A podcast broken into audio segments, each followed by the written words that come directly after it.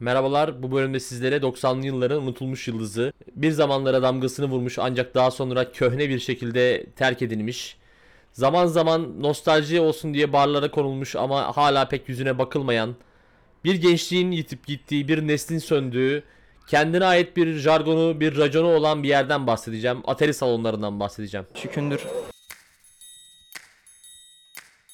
Çıkındır. Şükündür. Çükündür. Çükündür.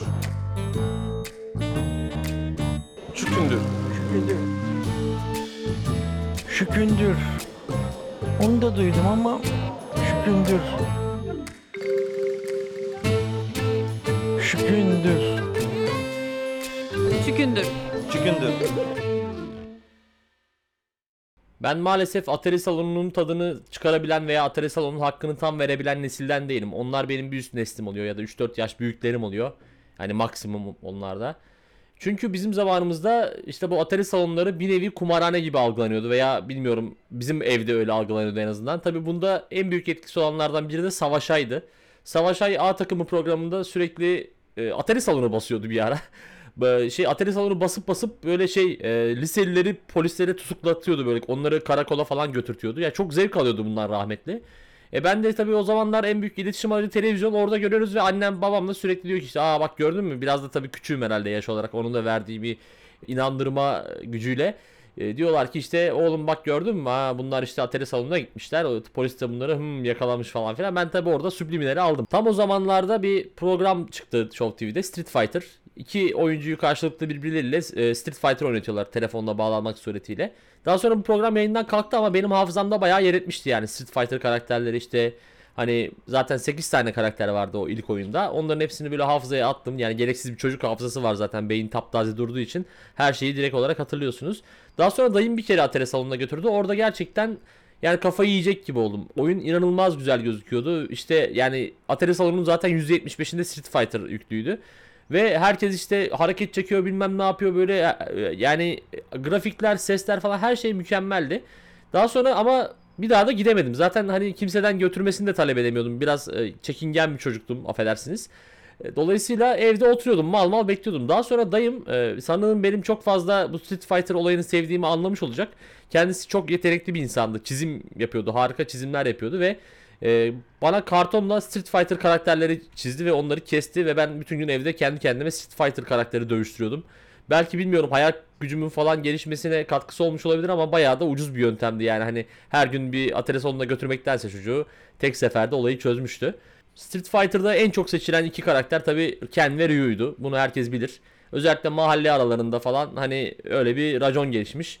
Böyle daha gösterişli, daha dış görünüşüne önem veren hani e, hafif de yavşak insanlar çok affedersiniz. Ken'i tercih ederken e, vergisini zamanında ödeyen, sorumluluk sahibi, asla karımı aldatmam, yasa dışı bahisle işim olmaz diyen insanlar da Ryu'ya genelde yöneliyorlardı. Diğer karakterler genelde pek seçilmezdi.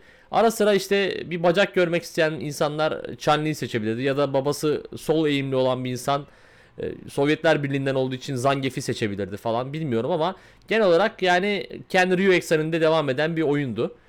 Daha sonra Street Fighter'ın animasyonu, filmi falan da çıktı ama orada sanırım Amerikalı bir karakter olduğu için Guile karakterini ön plana çıkarmaya çalıştılar ki hiç alakası yoktu. Oyunda gerçekten çok da fazla fasafiso e, işlerde kullanılan bir adamdı yani sonuç olarak. Ben onun niye e, ön plana çıkarıldığını yani anlayamadım. Daha hoş, daha renkli karakterler vardı. Neyse şimdi sizlere böyle abi 90'lar ya, abi nostalji falan gibi bir şey yaşatmak istemiyorum yani amacım o değil. Da- Şimdi Atari salonu ile ilgili birkaç anım var onları anlatacağım. Daha sonra da bölümün ikinci kısmına geçeceğiz. İlkinde 9-10 yaşlarındaydık. Mahallede arkadaşlarla dururken bir anda birisinin aklına bir fikir geldi. Hadi diğer mahalleye Atari'ye gidelim. Atari salonuna gidelim demek istiyor yani. Atari'ye gidelim dedi. Şimdi tabi annelerimiz izin vermeyecek. Zaten aslında 18 yaş altına yasak yasal olarak ama bütün müşteri belki de 18 yaş altı yani çocuk çoluk çocuk kaynıyor sonuçta adam da ekmeğine bakıyor. Bir de yaz tatili zaten hani okuldan kaçmak gibi falan bir durum da yok. Neyse biz o zamanlar için böyle çok büyük bir mesafe gidiyormuş gibi böyle bir de çaktırmadan işte harçlıklarımızı aldık. Gidiyoruz. Yani şu an yürüyerek 10 dakika falan olduğunu idrak ediyorum yetişkin halinde ama o zamanlar sanki böyle şey sefere çıkıyormuş gibi hissediyordum kendimi yani böyle kervana çıkıyormuş gibiydim. Neyse vardık. Jetonumuzu aldık. Geçtik konsolun başına. Tabii ben seneler sonra ilk kez geliyorum. Zaten ilk geldiğimde de dayımla gelmiştim Atari salonuna. Hatta ben oynamamış bile olabilirim. Yani sadece izlemiş bir, biriydim.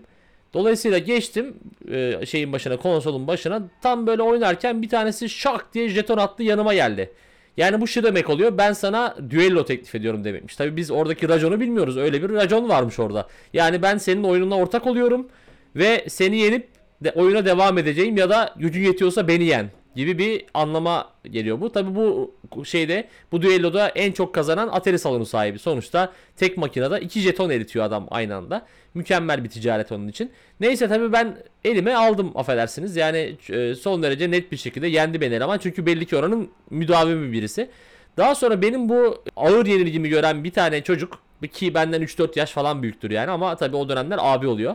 Geldi ya dedi işte herhalde benim yeni olduğumu da anladı böyle e, ürkek bir ceylan gibi oralarda e, oralarda dolandığımı anlayınca dedi ki ya şey dedi işte geçen de burayı polis bastı falan dedi. Şimdi benim dikkatimi çekmeyi başardı. Ha ne polis mi bastı falan? Evet ya dedi aldı bizi karakola falan götürdü dedi. Direkt benim kafamda Savaş Ay'ın zamanında oluşturduğu o travmayı direkt canlandırdı yani. Bilinçaltından söktü getirdi o travmayı.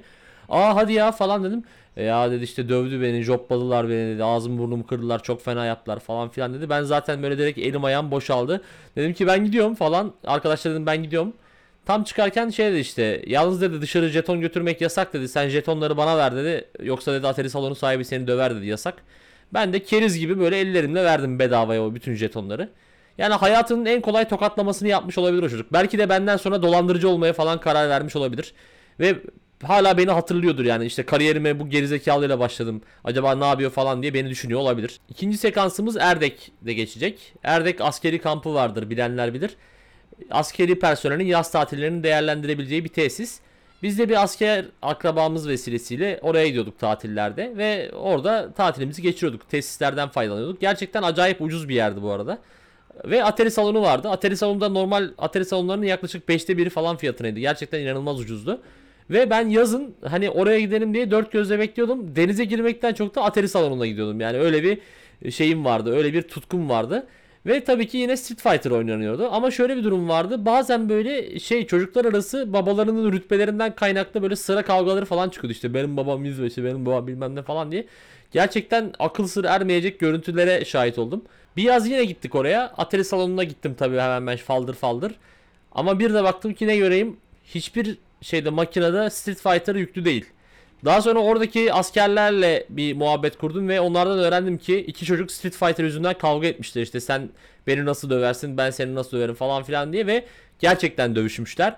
Öyle olunca da zaten askerinin en temel kanunudur biliyorsunuz. Biri bir hata işlediği zaman herkes cezalandırılır ve büyük ihtimalle şöyle bir yazı geldi işte. Erdek Özel Eğitim Merkezi Atari Salonu işletmesine. İşletmeniz bünyesinde bulunan Atari oyun cihazlarında yüklü olan Street Fighter parantez içinde sokak dövüşçüsü parantezi kapa isimli oyunun gençlerimizin zihinsel ve fiziksel gelişimine etkisi olduğundan bu oyunların ilgili cihazlardan silinmesi ve yerlerine milli birlik ve beraberlik bilincini aşılayacak Snow Bros, Cadillac and Dinosaurs, Kaptan Komando gibi oyunların yüklenmesi hususunda bilgilerinizi rica ederim. Bilmem kim bilmem kim oğlu. Bölük komutanı. Üçüncü ve son anımızda Atari salonuna bir veda buğsesi niteliği taşıyor benim için. 17-18 yaşlarında gerçekleşen bir olay.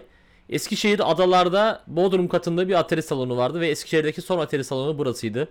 İnanılmaz bir inatla ayakta kalmaya çalışıyordu. Belki kültürü yaşatmaya çalışıyordu. Belki adamın elinde aletler kaldığı için elinden çıkaramadığı için mecbur çalıştırıyordu ama bir şekilde dönemin e, büyüsüne, zamanın şartlarına direniyordu. PlayStation kafelere, internet kafelere başı dik bir şekilde meydan okuyordu. Yani gereksiz bir inattı gerçi galiba ama olsun. Hadi dedim bir gün şuraya geleyim. Hani nostalji yapmış olurum. Ben bir Street Fighter oynamış olurum falan. Hem de e, çocukken böyle sınırlı sayıda aldığım jetonların biraz daha fazlasını alarak belki daha fazla hani oynayabilirim. Biraz daha tadını çıkarabilirim diye düşünerek tek başıma girdim Atari salonuna. İşte bir makine buldum. Oturdum başına. O şey oturaklı bir makineydi. E, Street Fighter açacağım işte. Jetonu attım oynuyorum böyle tak tak ilerliyorum ha fena da gitmiyorum yani. Vay be dedim o kadar da aslında şey değilmiş hani. E, unutmamışım da hem de çok da zor değilmiş falan filan.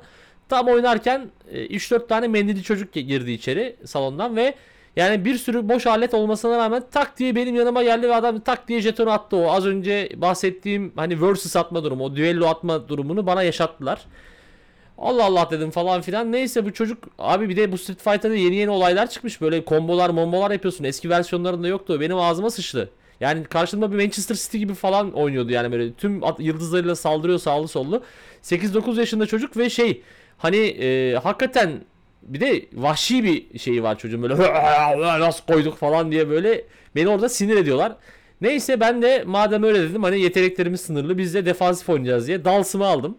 Eli kolu uzayan bir karakter vardı. Bütün şey boyunca e, oyun boyunca sadece savunma yapıyorum uzaktan tekme atıyorum. Öyle böyle aduketler maduketler bir şeyler yapıyoruz ama ben sadece defanstayım ve kontra atak kolluyorum. Adeta Tolunay Kafkas gibiydim Street Fighter'ın başında ve bir şekilde bir oyun aldım. Daha sonra e, o beni yendi ben jeton attım. Ben onu yendim o jeton attı falan filan derken benim jetonlar bitti ve günün sonunda çocuklar benimle acayip dalga geçtiler. falan falan diye. Yani gerçekten orada 2 dakika eğlenecektim ama bütün öz saygım, bütün e, özgüvenim yerle bir oldu. Yani demem o ki dolayısıyla şöyle bir e, özet geçmem gerekirse mendili çocuklara para vermeyin. Bakın sonra Street Fighter'da insanların e, öz saygılarını yitirmelerine sebep oluyorlar. Kendilerini görmezden gelin. Eskiden bir insan ünlüyse ya çok başarılıdır demekti ya işte çok aptaldı ama işte hani televizyonda gösterip işte e, gülmek, eğlenmek için çıkarılmış bir insan demekti. Ya çok güzeldi işte orası burası güzeldi ya birileriyle birlikte oluyordu ya birinin torpili vardı ya birinin oğluydu vesaire. Ama tabii böyle çok fazla göz önünde olmayan ama yine yaptığı işlerle bir şekilde bildiğiniz hani alternatif e, daha underground isimler sanki böyle daha çok e, entelektüel daha önemli bir insanlarmış gibi geliyordu insanın gözüne. Ama sosyal medya çıktıktan sonra insanlar tabii kişisel paylaşımlarını yapmaya başladılar ve dolayısıyla hani az ünlü dediğimiz insanlar da daha çok göz önüne çıkabildiler. Çünkü e, hayatlarını direkt olarak göz önüne sokabiliyorlardı. Şimdi şöyle bir şey var. Tabii ünlüler de e, her şeylerini paylaşmaya başlayınca hani eskiden sanki çok matah bir insanmış gibi düşündüğümüz hani beğenerek dinlediğimiz, izlediğimiz, okuduğumuz pek çok sanatçı maalesef dalayarakmış. Bunu çok acı bir şekilde öğrendik. Yani tabii bu üzdü insanları ama hani yapacak da bir şey yok. Sonuçta siz onu sadece yaptığı işle, yaptığı müzikle falan biliyordunuz ama meğerse o bir dalayarakmış.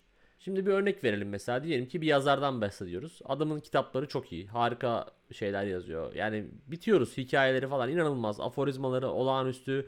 Çok acayip karakterler yaratmış falan filan falan filan. Ama bu adam sapık olabilir. Yani belki de çok iyi cümle kurabilen bir sapıktır. Ya da bir müzisyen mesela harika besteler yapıyor. Harika şarkılar besteliyor. Siz yani dinlerken böyle kendinizden geçiyorsunuz. Ama adam belki bir amcı. Yani bu çok uzak bir ihtimal mi? Bence değil. Hele ki eğer birkaç kişi tanıdıysanız e, şahsen benim tanıma şansım oldu. Gerçekten insan hayret ediyor yani bu e, naif gözüken bu işte kalplere dokunan insan nasıl bir e, sapıkmış, nasıl bir hayvanoğlu hayvanmış dedirten pek çok insanda olabiliyor.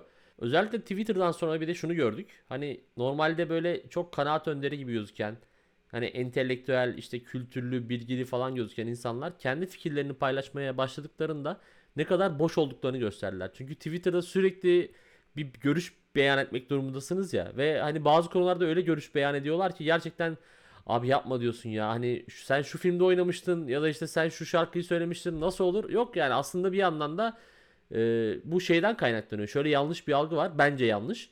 Sanatçı topluma örnek olmalı. Ya pardon da niye? Yani bu adamın işi sanatsa mesela bu adam sadece bence müzik yapmakla mükellef eğer müzisyense veya ne bileyim çok iyi resim yapıyordur ama şerefsizdir. Hani o beni bağlamıyor. Yani bir de bu ünlülerin işte özellikle bizim gibi ülkelerde hani her doğru fikri yansıtması gerektiği, örnek olması gerektiği, ne bileyim bir kamu spotu çek- çekiliyor mesela. Diyelim ki diyorlar ki işte annenizi dövmeyin kamu spotu. Yılmaz Erdoğan çıkıyor ve diyor ki lütfen anneni dövme falan. Ya abi tamam ben dövmeyeceğim de sen niye benim vergime konuyorsun Yılmaz Bey? Yani tamam ben dövmeyeceğim eyvallah 10-15 senemi kurtardın benim ben hapise falan girmeyeceğim sayende ama gerçekten gerek yok. Yani veya belki oraya çıkan ünlü şimdi Yılmaz Bey'i tabii tenkit etmek istemiyorum ama e, belki de oraya çıkan çıkarılan o kamu spotunda yer alan ünlü belki annesini kendi dövüyor. Yani bunu kimse bilemez. Hay, bu arada annesini dövüyor olması da sanatını bence değersiz kılmaz. Ama bu işte dediğim gibi ülkemizde ünlüler kanaat önderi olmalıdır. Ünlüler örnek olmalıdır falan böyle bir algı var. Ya da aynı şekilde mesela siyasete atılan ünlüler. Ya adam zamanında hasbelkader bir yerlerde rol almış ya da bir şarkı söylemiş vesaire vesaire. O adamı milletvekili yapıyorlar. Neden? Çünkü ünlü. Neden? Çünkü ünlü olduğu için oy toplayacak. Ama belki siyasete dair hiçbir şey bilmiyor. Yani mesela atıyorum Şu an Türkiye'nin sol partilerin en önemlilerinden bir tanesinin başında arka sıradakiler Oktay var. Yani bu adamın tek başarısı siyasetten önce arka sıradakilerde Oktay karakterine can vermekti. Ya bu adamın belki bir siyasi birikimi yok. Yani belki bir bilgisi yok. Yani hani belki gerçekten bir siyasetçidir ama hani bunu kanıtlaması gerek gerekmiyor mu önce? Sadece o ünlü olduğu için ve yani uzun boylu yakışıklı olduğu için falan filan hani tam e, böyle bıyık da bırakınca tam şey oldu işte yakışıklı solcu e, tiplemesine uyduğu için bence o yüzden seçildi. Ayrıca bu adam kendi arka sıradakiler dizisinin arka sıradakiler ve öğretmen kemer olarak ikiye bölünmesine engel olamamış bir insan olarak Türkiye'nin ikiye bölünmesine nasıl engel olabilir? Peki bunun karşısında kim var? Yani bu milletvekilinin karşısına kim koyuyorlar? En büyük başarısı UEFA Fair Play ödülünü aldıktan 4 sene sonra aynı şampiyonada bu sefer başka bir oyuncuya kafa atan, işte 2008'deki İsviçre maçında çok iyi İstiklal Marşı okuyan ve gerçekten de bu arada çok iyi bir stoper olan bir adamı koyuyorlar. Ama bu adam hani neye göre milletvekili olabiliyor? Mesela ne gibi bir yetkinliği var? Beni nasıl temsil edebilir? Bilmiyoruz. Yani çok iyi stoperdi şimdi Allah var yani. Hani gerçekten top geçer adam geçmez bir insandı. Ya da mesela akil adamlar diye bir şey kuruldu ülkemizde hatırlarsanız. Yani Orhan Gencebay var. Yani adama hani moral konseri verdir anlarım. Hadi hatta orada da playback yapar zaten. Orhan Gencebay canlı konser veremiyor ama hani bu adam neden kanaat önderi? Ve muhtemelen para alıyor bu iş için yani. Gidiyor mesela yani Orhan Gencebay'ın yapabileceği maksimum birleştiricilik iki tarafı toplayıp mesela diyelim işte iki aşiret kavga ediyor onları çağırıp berhudar olun demek yani. İki tarafı da berhudar olmasına salık verip oradan ayrılacaktır yani. Bir de şu var. Suya sabuna dokunmadığı halde hani böyle hayatına normal bir şekilde devam edip işte sadece sanatçı yönüyle ön plana çıkmaya çalışan ünlüler ama bunlar çok halkımız tarafından çok sevildikleri için kendi kendilerine hani hiçbir şey yapmadan kanaat önderi olmaya çalışıyor. Bunlar da capslere yapıştırılmak suretiyle kanaat önderi oluyorlar. Bunların başında tabii Mehmet Aslantu, Necat İşler, Şener Şen ve Haluk Bilginer geliyor. Bunların bir fotoğrafını alıyorsunuz. Hatta bakın şöyle söyleyeyim. Necat İşler'in böyle derinden bakan bir fotoğrafı var siyah beyaz. Mehmet Aslan Tuğ'un düşünceli bir fotoğrafı var böyle yine siyah beyaz. Şener Şen hafif sırıtmalı. Haluk Bilginer'de böyle eli ağzında çok müzik bir müzik ne? Müzik bir gülüş yaparak bir fotoğrafı var. Bunların altına istediğiniz sözü yazın onlara atfediliyor ve bu adamlar hiçbir şey yapmadan kendi kendilerine yani farkında bile olmadan kanaat önderi olarak Allah bilir bunlara bunların etmedikleri sözler yüzünden soruşturma falan bile açılmıştır yani ondan korkuyorum. Adamların sanat hayatına sekteye uğratmayınız değerli arkadaşlar. Beni bunlardan daha çok rahatsız eden de amcı ünlüler. Yani şarkılarına baktığınız zaman böyle romantik romantik gönül telimize basan inanılmaz o naif sesli o isyankar böyle hüzünbaz insanlar bir bakıyorsunuz internete işte şeyleri düşüyor. Mesajlaşmaların ekran görüntüleri düşüyor. Şu an bir kızın ağzına veriyorum falan yazıyor mesajda. Kardeş nereye gitti bu hüzünler? Nereye gitti bu kalp kırıklıkları? Ne oldu yani? Sen bayağı hayvanmışsın. Bu tarz ünlüleri görünce hani eserlerini çok sevdiğim, hakikaten hayran olduğum ama vefat etmiş ünlüleri tanımamış olmayın biraz sevinci doğuyor içime. Çünkü mesela düşünsenize Oğuz Atay çok seviyoruz, çok okuyoruz falan filan ama bir bakmışsınız 15 Temmuz meydanında FETÖ'yü lanetliyor. Ya da ne bileyim Yusuf Atılgan böyle 28 bile değil hatta 48-58 yaş küçük kızlara falan yürüyor falan. Yani ne, insan ne kadar üzülür değil mi? Yani aslında bazen hakikaten böyle tılsımın bozulmaması sanki daha iyi gibi ünlülerle bizim aramızdaki. Yani sadece onların eserlerini takip etmek sanki daha iyi gibi. Bölümün başında bahsettiğim hani sanatçıyı eserinden ayırma işini aslında ben de tam yapamıyorum gördüğünüz gibi. Çünkü bilinçaltına işlemiş. Yani eğer bir şeyi okuyorsam onun yazarı iyi bir insan olmak zorunda falan gibi. Ama bunu zaman zaman kırdığımda oluyor. Mesela bir şarkıcı var. Bundan bir 20 sene önce falan karısını kurşunlatmıştı. Ya diyorum ki ben bu adamın şarkılarını dinlemeyeyim. Bak hani güzel şarkıları var. Hakikaten çok iyi söylemiş falan filan ama acaba dinlemesem daha mı iyi olur falan diyorum. Daha sonra diyorum ki ulan kendi oğlu adamın dövmesini yaptırmış yani kadının oğlu annesini kurşunlatan adamın dövmesini yaptırmış. Bana ne diyorum yani o zaman devam diyorum açıyorum sesi dinliyorum ama işte aslında cancel kültür iyi mi kötü mü bunu tabi tartışmak lazım ya da bilmiyorum. Ünlüleri fazla hayatımızın merkezine sokmamak. Hani onları belki de meşhur etmemek falan en iyisi. Sadece güzel şarkı, aa aferin, hayırlı olsun gibi geçiştirmek gerekiyor belki de bilmiyorum yani. Çünkü öbür türlü de kendimizi bir şeylerden güzel bir şeylerden mahrum bırakıyoruz gibi geliyor. Bilmiyorum ya. Ünlüler de biraz akıllı olsun kardeşim yani. şey yapmasınlar yani. Kötü kötü işler yapmasınlar. Bu arada tabi normalde böyle aptal veya salak hani ya da çok böyle dolu bir insan zannetmediğimiz ünlüler de iyi çıkabiliyorlar. Yani sosyal medya bize bunu da gösterdi. Ama şimdi onlardan bahsetmeyeceğim çünkü biz bu podcast'i milleti övmek için değil millete bok atmak için yapıyoruz. Onu başka bir podcast'te belki dinlersiniz bilmiyorum. Ya da düşünün hani hangi ünlüler vardır bu şekilde aptal gibi gözüküp aslında iyi olan diye. Son olarak da şu ünlülerle fotoğraf çekilme hususuna değinmek istiyorum. Bana bu son derece gereksiz geliyor arkadaşlar. Çünkü dediğim gibi bir ünlüyü biz yaptığı iş için beğenmeliyiz. Ya da bir sanatçı ya da bir sporcu. Yani hep sanatçı diyoruz ama sporcular da buna dahil. Yani bir adam iyi bir basketbolcuysa onunla fotoğraf çekinmek bence çok da önemli değil yani. Hani bakı, bakarsın tabii ki aa şu gelmiş falan filan ama yani ne gerek var? Sen o adama niye hayransın bir kere işte top oynuyor diye. Yani top oynarken git izle. Ama onun dışında alışveriş merkezinde yanından geçmesinin sana hiçbir katkısı yok. Böyle diyorum tabii ama şimdi size bir anı anlatacağım bununla ilgili. Tabii ki kendimle alakalı ve az önce eleştirdiğim şeyle alakalı bir olay. Yıllardan 2004 arkadaşlar. Günlerden 1 Ocak. 1 Ocak 2004 tarihinde Eskişehir'de McDonald's'ta oturmuş arkadaşlarla işte hamburger falan yiyorduk. McDonald's'ta ne yapılır? Daha sonra içeri bir adam girdi. Yani normalde hava karlı, kapalı falan ama böyle şey e, Amerikan beyzbol kepi yani normal şapka. E, gözünde böyle değişik gözlük falan filan. Böyle çok yüzünü göstermemeye çalışıyor. Sırada sıraya girdi bir şeyler alacak falan. Ben de o zamanlar sıkı bir Popstar diye bir yarışma vardı. Onun takipçisiyim böyle. Abidin, Firdevs falan filan vardı. Hatırlayanlar olacaktır aranızda. O yarışmanın e, sıkı takipçisiydim ve o yarışmada tuttuğum Bayhan isimli yarışmacının o şapkalı adam olduğunu fark ettim. Çünkü bir kere şapka takması son derece şüpheciydi ve gerçekten Bayhan'ın gizlenemeyecek bir anatomisi vardı. El, ayak, e, boy gibi unsurlardan ötürü. Ve ben kendisinden çok da beğendiğim bir yarışmacı olduğu için veya hatta kendisine SMS'de oy da atmış olduğum için gidip imza istedim ve e, o zamanlar Allah'tan dijital telefon işte dijital kamera falan filan olmadığı için ve selfie diye bir şey de olmadığı için fotoğraf çektiremedik ama kendisinden ilk imza alan ben oldum ve herkes adamın üzerine çullandı. Adam menüsünü bile yiyemeden ortamdan ayrılmak zorunda kaldı. Eğer 105 Bayhan bizi dinliyorsan abi senden özür dilerim. O gününü mahvettim. Ee, keşke senin sen olduğunu fark etmeseydim. Seni o kadar çok sevmeseydim de oturup bir patatesini falan rahatça yeseydin. Hoşçakalın.